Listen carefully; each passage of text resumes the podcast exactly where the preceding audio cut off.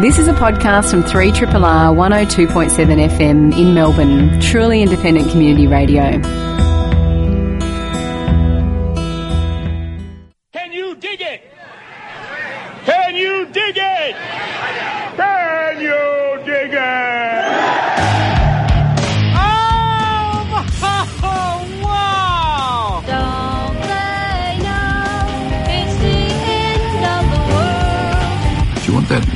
Dramatic or like sort of understated or what?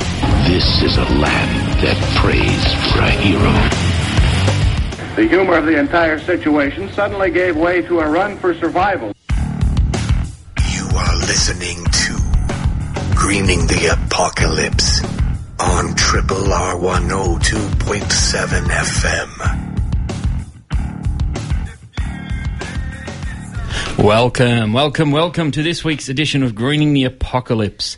Uh, Bushy's my name, and the regular co-conspirator here, straight from the uh, the hammock and a laptop session. The digital man of luxury, Adam Grubb, is in the house. How art thou, Adam? Very well, Bushy. that sounds like a nice way to spend a day. It was, yeah. I um, set up my uh, outdoor office underneath the banana palms, and um, yeah, I, I, I can't say I haven't had better spring days, but it wasn't bad. Pretty lovely, wasn't Yeah. it?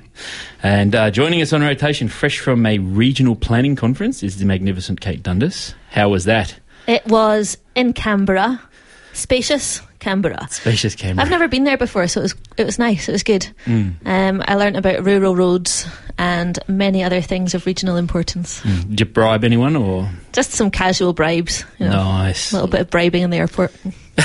casual airport bribing.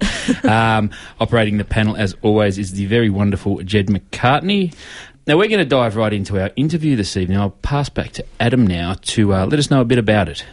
Oh yeah, we're mixing up the format of the show a little bit, hey, and so we're going to see how this works out. Let's start with our interview. Is we already have in the studio, uh, I guess for this evening, that is Andrew Lucas, and he is someone I've known for quite a while, but uh, someone who is a exile, I would say, from the corporate world. And who these days gets described as a gardening expert with his Geelong based business Backyard Harvest, and he's also manager of Geelong Compost. He's wearing the full get up right now. and uh, he is co founder of the Future of Food Conference in Melbourne, which is happening in a few days' time. So, welcome to Greening the Apocalypse, Andrew. Hi, thanks for having me, guys. Brilliant to have you here. Now, I thought, you know, perhaps I'm interested in this. Maybe I feel a little bit of kinship here, but you've had a personal journey to get to where you are today, and I'm quite curious how you got there. So, tell us about your old job back in the corporate world. I'm quite curious how you ended up being in a hammock uh, under your banana palms in Brunswick. I think that's uh, Planet. Yeah. As the planet heats, the bananas head south. yes. Well, I guess it, it has been a bit of a journey, I suppose. Uh, I, I really started in hospitality, so I did sort of have those links with you know worked at Whole Foods Cafe in Geelong in the mid '90s and learnt to sourdough bake. So I had that sort of I guess a bit of a grounding there, but um, I just ended up studying business and. I guess wanting to, yeah, I found marketing really interesting. The sort of the human behaviour side of it and the psychology was fascinating. So ended up working as a product manager for an appliance manufacturer, and lasted a few years. And it was actually quite interesting because we were doing, um, you know, environmental management systems. We were a company that actually supplied um, other materials to guys like Toyota and Ford, so we had to be environmentally accredited. So I had this link. All of a sudden, I could get the appliance guys to start getting ISO 14000 accreditation. But I was probably a little more enthusiastic than the, the rest of the business, so it, it wore pretty thin. And after a while, you can only sort of hide, I think, from your, you know, the way, the, I guess the true self starts to come out and people start looking at you a bit funny when you're like, if we keep selling more stuff every year, it's just more crap out there. So um, it doesn't go over very well when you're meant to be in a marketing role. So um, yeah, so I get kind of, I guess I was exploring other things and, and sort of stumbled across permaculture as a concept then as well. And I was like, this is such a great idea. Why hasn't anyone told me about this before? Yep. Um, You, you were one of the early adopters of what's become known the transition towns movement, which, for those that don't know, is a uh, sort of it grew out of the permaculture scene, but it was a whole town planning, community driven type network. Did you have uh, to come to that place, did you have something like? Did you were you concerned about where the world was heading? Did you have an awakening, or was it just a kind of slow burn for you?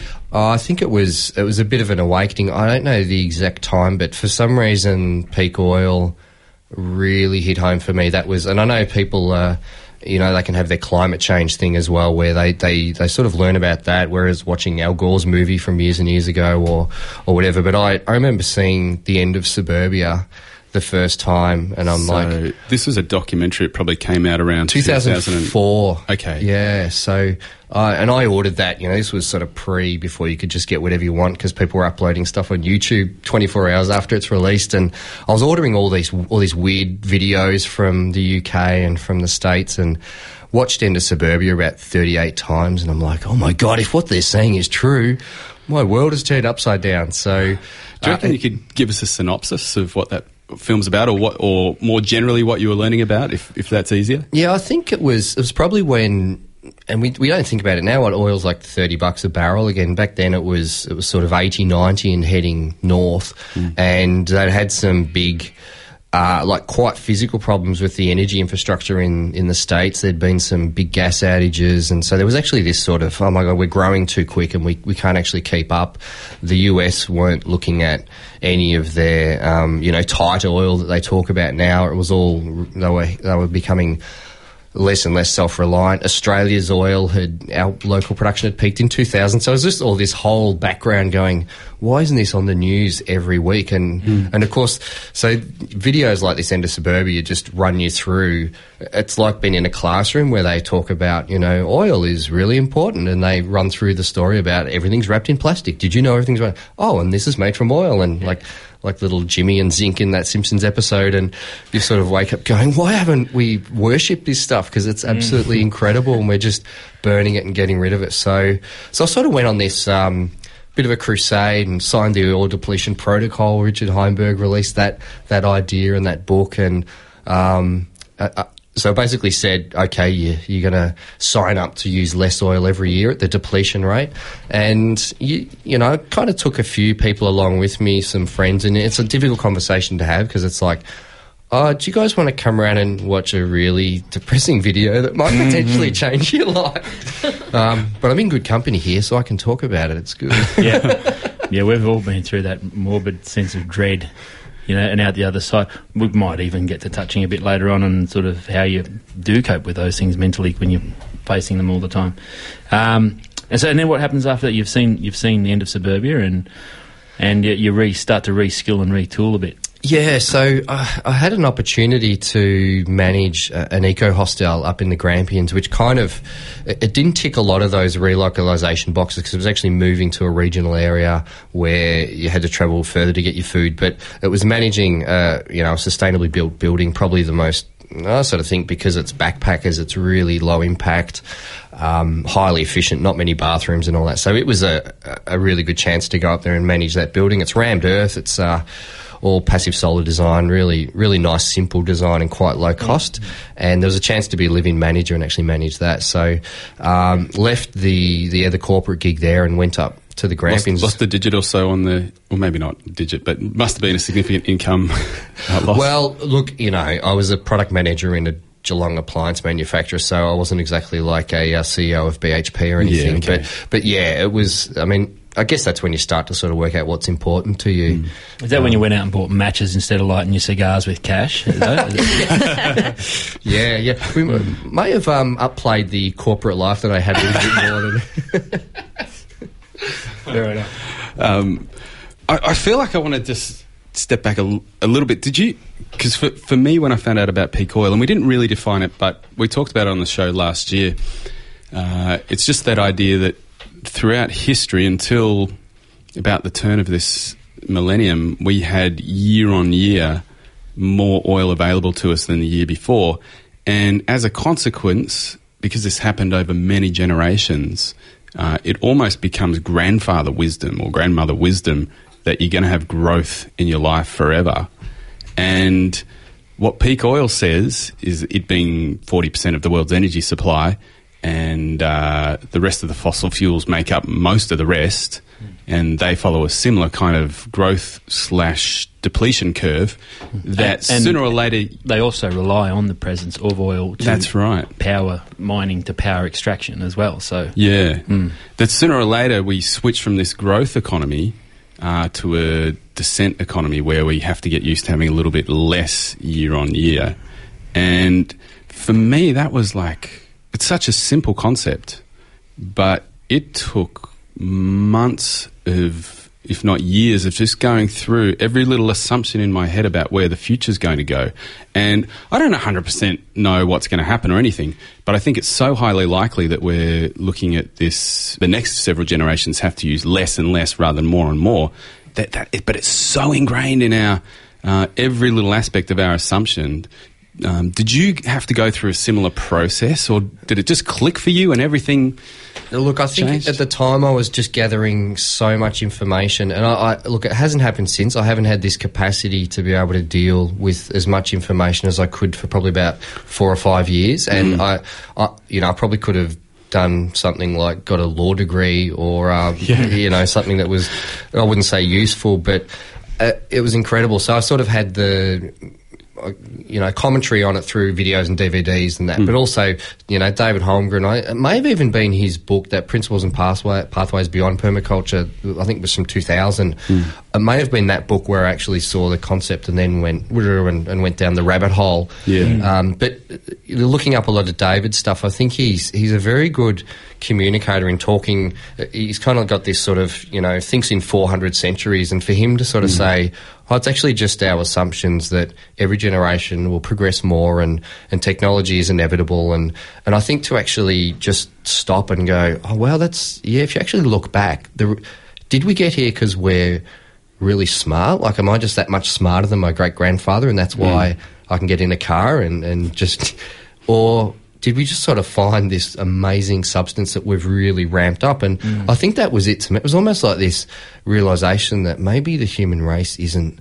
We're not really that much clever. We just found these tools that were able to be amplified, mm. and and, and very good exploitable molecule. I once heard it described as is incredible that our our forebear oh, down the track generation look back and go, they burnt that, they burnt that. Yeah, like, and, and it's not like they weren't using petroleum coming out of the ground for whether it was, you know, the the ark was getting covered in it so it wouldn't sink or whatever, and using it for all sorts of things. But um, to just ramp it up, and I mean, there must have been at some point where a geologist went. Wow, do you realise how much of this stuff we're, we're absolutely, what's the end game? And I, I think that's, I've even heard some people getting to the peak oil movement quite late, quite innocently saying, will the earth just cave in because we've taken so much of this out of the ground, and, and you sort of think, well, it's source rocks and it's more like a sponge. And, but you think, yeah, actually, when you start talking 85 million barrels a day, Yeah, serious, you- it's even on the, the planetary scale. It's like, isn't someone watching this a bit more Yeah. closely? So, Yeah, yeah. yeah, so you kind of tie all that in, all the big picture stuff with you know what that means for your your daily life, and um, yeah. And, and so, coming to a realization like this, uh, what was that like for your personal relationships? Well, I think it was quite tricky. Um, I, look, at the time I was married to um, a woman who was from Poland, actually, and it's you know, funnily enough, her family had come over in the eighties. They were the real post-communist sort of frugal livers, typical Europeans, and they kind of lived like I learnt so much from them. My wife, my wife was actually like a lot of first gens were bouncing back, going, "I don't want that. I don't want a veggie garden. I want to have it all." And my parents said I can't have long showers, and so there was this. Um, I had a good kinship with uh, with my in laws. Actually, it was quite interesting. But yeah, as far as um, you know, mates and colleagues, it was heading slightly a different direction. Yeah. It can do that. You are listening to a podcast from Community Radio 3RR FM in Melbourne, Australia. You are on Greening the Apocalypse on 3 Triple R, and we are talking to Andrew Lucas, and he's just been telling us a little bit about his uh, fall into sustainability from the rungs of the well lower lungs of the rungs of the corporate ladder. Wasn't even a high fall. well, I'm glad you So you fell off a chair. You didn't look uninjured. uh, and well, do you want to tell us a little bit, just uh, briefly, before we get on to the conference that Andrew is organising, which is on in a couple of days, the Future of Local Food Conference put on by the Munis- Municipal, uh, the Munis- Municipal Association of Victoria. Got there. you, you've been reskilling the last 10 years in uh, permaculture and now you're a professional compost maker. Yeah, yeah. Yes. So How was uh, that? 2006, I did my PDC up in.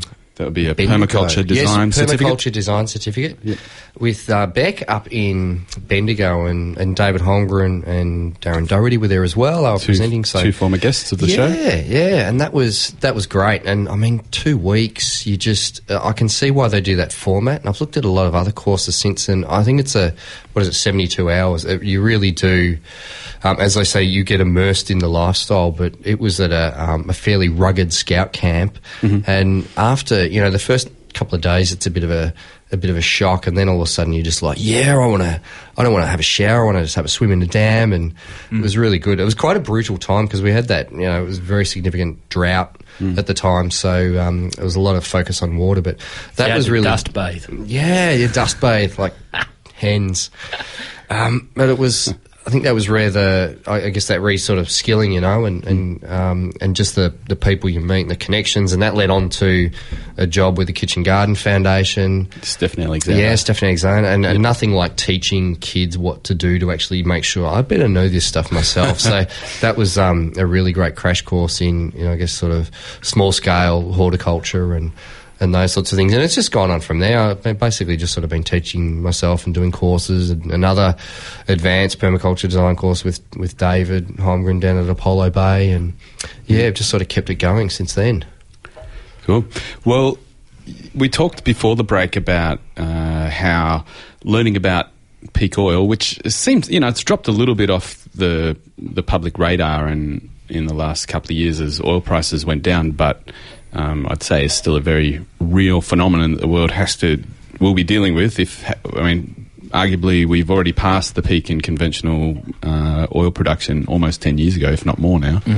Uh, these are the these kind of perspectives you are bringing, and you're bringing guests, including David Holmgren, uh, to the uh, Future of Local Food conference, which is on Thursday and Friday. Yeah, so a, a few years back, a, a friend of mine, Patrick Blampede, who's done a bit of work with the Permaculture Institute, and we, I'd been doing some work with the Municipal Association. They had a, so that's the umbrella group for local councils in Victoria, and they had a Future of Local Government conference, and we they'd been really supportive with the Transition Town movement. I think they saw that as a, they, they really wanted community-led initiatives to be the way that local planning is done, and they saw transition towns as this great, you know, all-encompassing sort of, um, Um, I guess, focus on relocalisation. They found that really attractive, and I, I suppose as you know, oil has dropped in price, there's been a bit of steam come out of the, the peak oil narrative. Mm-hmm. It, there was a real focus on food. Food still had this energy; it kept going, and mm-hmm. people were interested whether they had money or didn't have money. There was food was a, a relevant topic, and and basically we just sort of coined this term. Well, there's a future of local government conference. Why don't we have a future of local food conference? Because it will, it was something that I was really personally interested in. Like, what will local food look like? And so we had the first one in 2014, had one last year, 2015, and, and this one will be the third. And it's really just about, I mean, it is focused, I guess, at policymakers and local government, but we've also got community members as well um, that are welcome to come along. We had almost half community members in the audience last year, and it's really just sort of, I guess, opening up the topic. And, and local government has so much to do with local producers and as far as you know, land use. Um, and yeah, it's, it just seems like a, a really natural sort of conference to have. Mm. It's really interesting what local government and state and federal government can do to affect our food systems. But when it comes to growing our own food, uh, what local government can do is really interesting. And what barriers local government can put in place is also very interesting. so I've recently been thinking about what we can do for the planning scheme to help growers and community gardens and urban agriculture happen more easily across the city. Because at the moment, you need a planning permit, for example, to put in a community garden. It's not defined in the planning scheme, so planners don't know how to assess that type of application. And all those things make it expensive and difficult for people to grow food. Um, through the conference over the past couple of years, ha- what's local government's reaction been to increasing the amount of food grown in the city? I mean, there's all the issues about peri-urban expansion and stuff, but I'm talking more about retrofitting the dense urban environment? Look, I think uh, look, we're probably a bit spoiled because we come in contact with the belie- the true believers, and they're probably already on board. And the councils that aren't represented are the ones that probably need, um, I guess, you know, need to hear the, the message a little more. Uh, I, I mean, it, it is quite tricky where you sort of look at the um, the work Seona Candy's doing and sort of looking at wow, where's our food actually come from and and coming from. a, a former guest of the show. People will remember who does uh, f- computer scale modelling of whole systems of food, uh, food growing and distribution, and um, has some challenging things to say for for a growing city uh, of Melbourne, and that's expanding into our own food bowl. And, and I think the challenge is probably trying to, with existing areas where it is retrofitting, it's it's almost acknowledging that hey, this is not just a cute idea, and this is actually really, really relevant and really sensible. And and look, I my background now is in agricultural compost. I know I, I knew, used to know a little bit about how horticulture and and broadacre works. And the more I know, the more it makes me want to go back to, hey, I want to control the soil, I want to control the inputs. I, I sort of know a lot more about what's happening in, um, you know, farm farmland that where stuff is produced for the market, not necessarily for people that you care about and you want them to eat nutrient dense food. So, um, I think that you know the, the smaller little land holdings we've got to go are going to become more important, and we've got that control, even though there's that. Uh, that's counterintuitive because hang on, you're in the city and you've got Mm. lead poisoning and all these sorts of things. But I think it's actually you, you do have a lot more control. And it Um, also has to be easy. It has to be an easy decision for people to make to want to grow their own food, to have easy access to land, to have people to grow food with because it's hard, and you need to, it needs to be fun. Mm. Um, yeah, and to have easy access to tools because it's also fairly expensive to start growing your own food. Um, Yeah, and I, look, I, I think most progressive councils, and what's a progressive council, I don't know, but they, I, I think it's it's been seen as, hey, it ticks all these boxes because you end up getting good environmental health outcomes, you get hmm. community development outcomes. So once councils realise this, they end up getting all of the pillars that are that are involved. People are like, hey, we can we can tag team up and, and actually tick a few boxes and get some projects up together. It's interesting. I was working at the Surf Coast Shire uh, 2008 and we had a um, Aireys Inlet down there wanted a community garden. At the time, local planning laws meant you couldn't plant a lemon tree in Aireys Inlet because it's incredibly nativist. They, even though it hasn't always been that way, they really want to keep it native because that's what it's like now. And we had a community group that were interested in a in starting a community garden. Uh, in that council, it was a really small council, so we worked literally closely with the community development guys. And all of a sudden, it's like these guys have got all the tools. We're sustainability people. We don't really know how to go out and talk to people.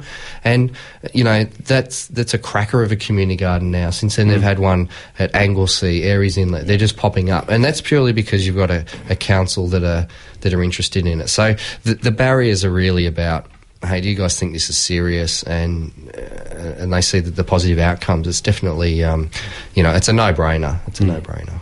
I feel like those bar- like all of those barriers. Like yes, tools are expensive. It can be difficult to do on your own, and that sort of, I feel like all these councils need to listen to this show. Like we, we're cut- no, but we are like slowly but surely we're addressing these things. We talked to um, the folks from the tool library, and we and talked about all these different things. And if you're talking about strategies, like.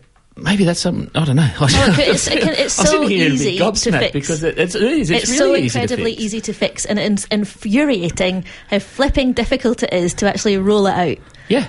Because people don't talk to each other and don't collaborate, and you find the same people hitting the same mistakes over and over again. Hmm. But the solutions to all of this, it's Yeah. easy. Exactly right. Look, one of the motivations with doing a conference is you get this capacity to publicly shame municipalities because you can actually say, you know, oh, you've been telling me this is impossible, but this council's done it, this council's done it. These guys have been doing it in the UK for 20 years. And it's, I think that's, it's almost a way that then you start to go, oh, oh, you can do something now because you, you don't want to be the last one in the pack. But uh, I mean, that's almost almost part of it, you know. Can I throw a little question without notice at that? Um, you may or may not have the answer. Are the, are the the councils out there who might, like say, have a, a, a, a less um, economically stable socio-demographic, are they the ones that are getting better at it because there's a frugality and a determination and a capacity, or am I right off the mark? I mean, is it the wealthy suburbs who are doing better at it because they can piff money at it? Look, I, I, after being involved in the space for a while, I'd probably say that the the Anglo wealthy suburbs are doing it because it's kind of cool, Mm. and the uh, new Australian based suburbs are doing it because you've always grown food in your culture and that's what you do. Yeah. So, and we've seen it in Geelong. The first olive trees that were grown as street tree plantings were done illegally by the the Greek guys and the Hungarian guys down at Portarlington because the you know Yeah. they they just did it, and now the City Greater Geelong tree planting guys, and this is probably not public information, but it doesn't matter. They they sort of said, yeah, we've got this. We actually know olives can grow for twenty years without damaging underground piping, so we're planting them in Bell Park. Why are you planting them in Bell Park? Oh. Because it's got the largest Croatian, Polish, German, and Italian population in Geelong, and we know the residents won't pull the trees out because they see them as valuable. Whereas Mm. if you if you plant those in the more Anglo suburbs, Mm. people go, "Oh, I want a gum tree." So it's incredible. But I mean, I, I think that's you know that's been my experience. That the, yeah, we're, it's it's all about culturally based, and I, I guess we're we're probably getting better at that. Yeah. I, I agree with that, but I also think it makes a massive difference the individuals within council. It's often not council general council policy, but if you've got a really motivated individual that works in community development or sustainability or urban design or anything, and they're really keen to push that agenda and get work with communities to build gardens, then you see things happening. Yeah, that, definitely, and I've seen it in other areas of sustainability where it's an individual officer, and they're they're, they're the professionals, they're the guys that have studied and they're interested in it enough to work in it. They will do far more than a councillor because they're not they're not worried about being popular. They're not hmm. they're not elected. So a, a good local government officer is worth their weight in gold. And unfortunately, you know, they're not always given the because if you meet a bad one, it can really taint your view of local government. But the good ones are great. you hmm. know. And there's lots of them. Yeah, too right. Mm-hmm. So, Andrew, we'll give out details for the for the conference at the end of the show, but we've got a couple of minutes before we have to piff you. Yep. Do you want, is there anything that you're particular? Do you want to tell us about a couple of speakers or anything that you're particularly looking forward to? Look, there's a couple that, and, and I haven't had as much to do with it this year. I'm going to MC it, but I haven't had as much to do with the guests. But there's a guy, um, Jason Gunn, who started the Olivers franchise, and Yeah, like, and I remember having these discussions with David Holmgren, you know, ten years ago. Going, David, have we? eh, Have we got to the land that we wanted if Coles is sourcing local organic food from people's backyards? And and he's sort of like, yeah, I, I, systems don't work like that. They really just the juggernaut continues on, and the wake actually produces all of the the new little things that pop up. And so this Oliver's, you know, these guys, the Oliver's Fresh Food on the or Real Food at service stations where you've got a McDonald's and a KFC, and, and then you've got Oliver's as the. It's like I, I kind of get what they're doing. They've got all the books that I'm interested in, but it's and they serve beans instead of fries. And so to me, I'm interested in hearing him speak because mm. it's kind of like, can you be? Yeah. You're kind of organic and you're saying all the right stuff, but then you're you're in a service. ro- I, I don't know. Yeah. So Yeah. yeah, so I kind of like the things that are a bit. You know, you guys always talk about what's challenged you this week, and that's one of those ones where Mm. I'm like, I just don't know how to feel about it. Yeah. So it'll be good to meet him and see if he's sort of the real deal or if he's just very, very clever. Yeah. or both. You are listening to a Triple R podcast. Podcast. Is that right?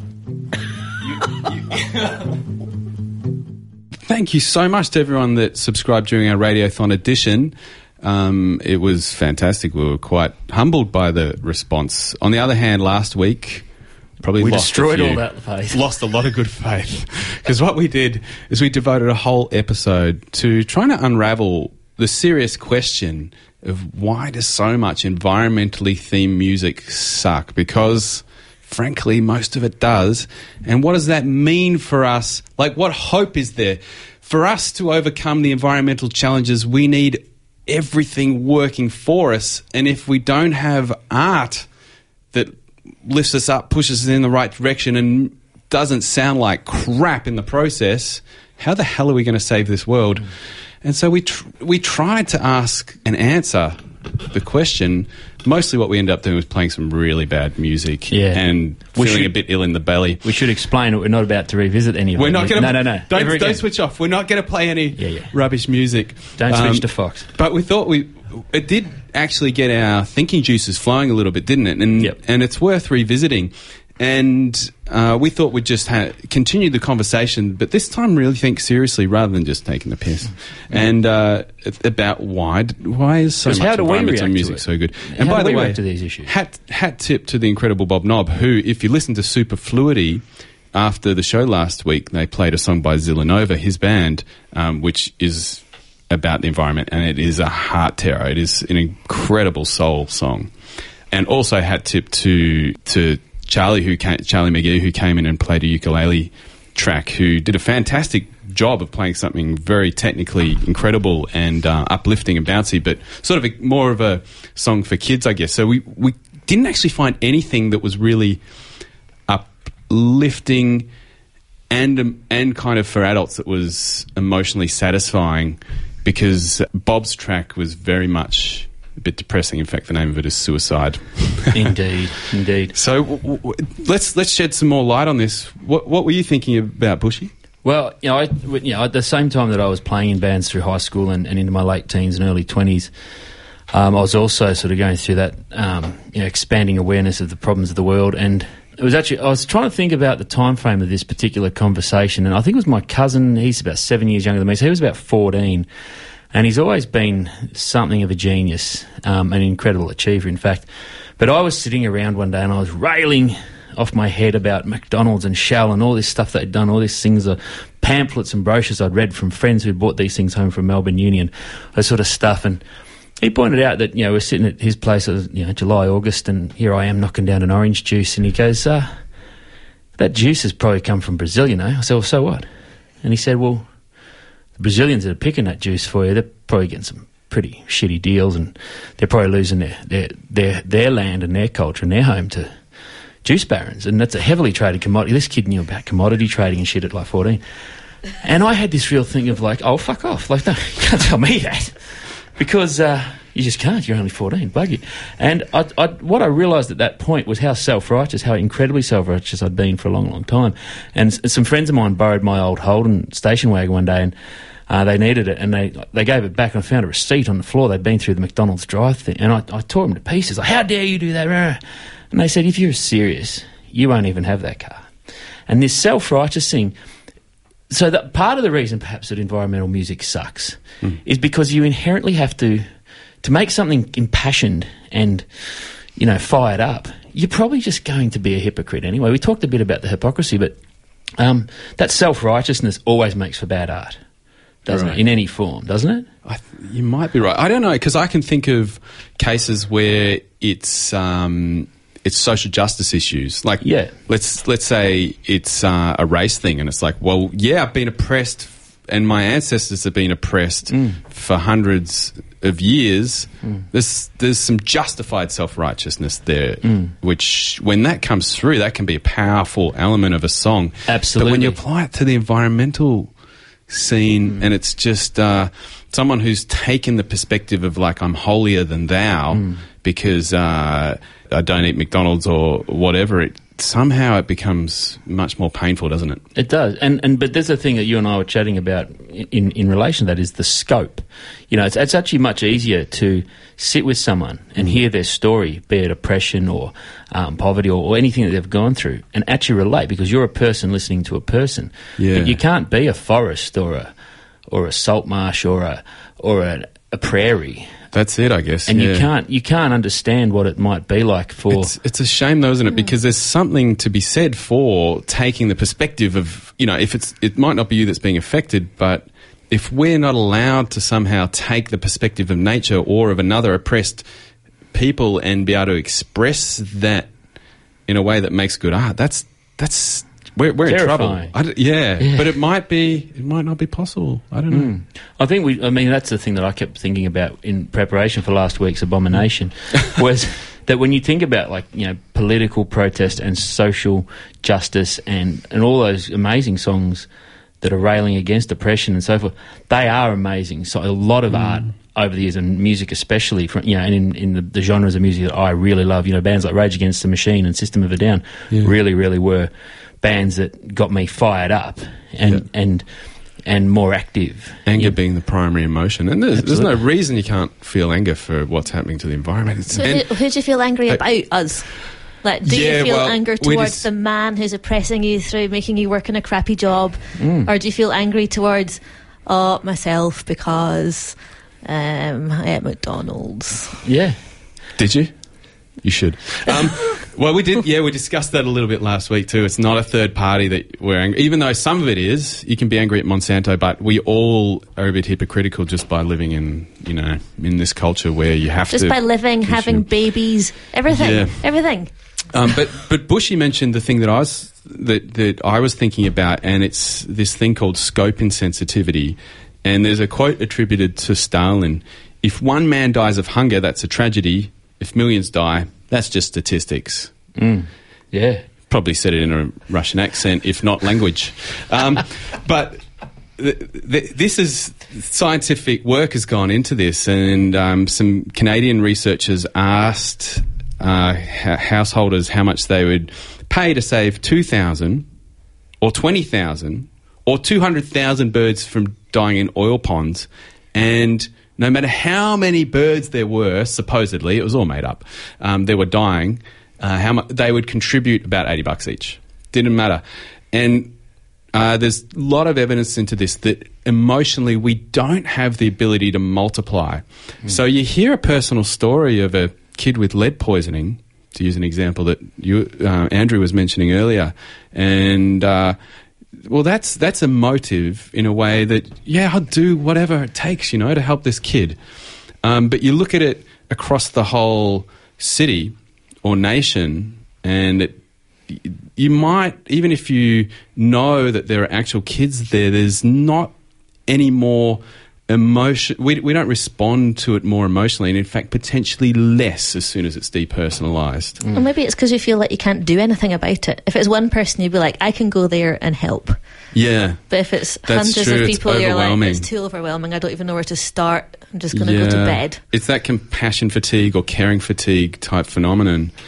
And if we were truly calibrated human beings to the scale of what we're talking about with climate change and peak oil that Andrew mentioned about, it is just incomprehensibly big. Like that we, anything that you care about, multiply it by a million. yeah. Think of the worst thing, you know, like a sibling dying.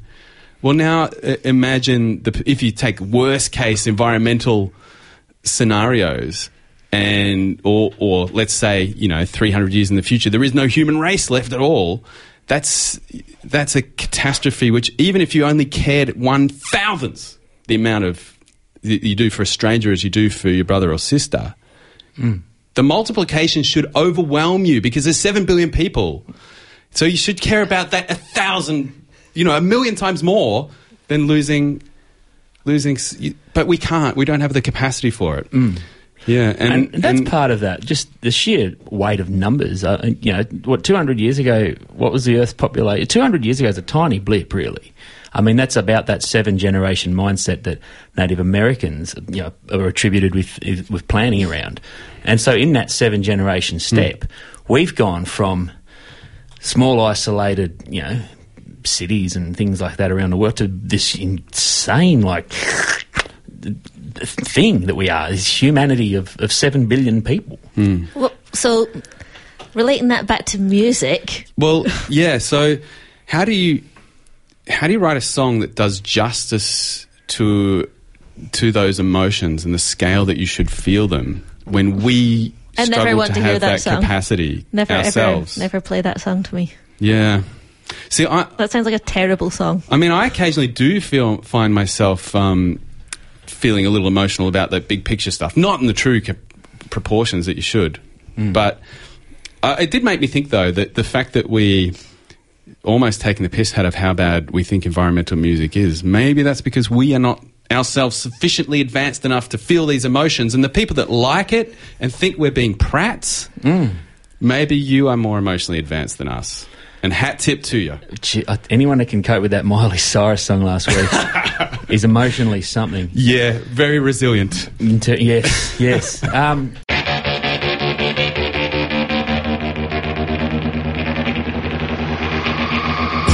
And you are listening to Greening the Apocalypse on 3 Triple R. Yes, Triple R is where you are. We're going to kick into the wrap up for this week's edition of Greening the Apocalypse. Thank you, Andrew, for coming in. Thank you, Jed, for hitting the buttons. Katie, awesome to see you. Adam, we've got a guest next week to mention quickly. We do. We're going to be talking the future of fire, and I'm, and by that I mean rocket stoves, which are really simple DIY ovens. Um, because it turns out for the last million years we've been making fire wrong. We're going to tell you how to do it properly. We're going to have the wonderful Joel Meadows on the phone, who is an expert in the field. Awesome. Bushy's my name. We'll see you next Tuesday, but until then, please have all the fun. This has been a podcast from 3RRR 102.7 FM in Melbourne. Truly independent community radio. Want to hear more? Check out our website at rrr.org.au.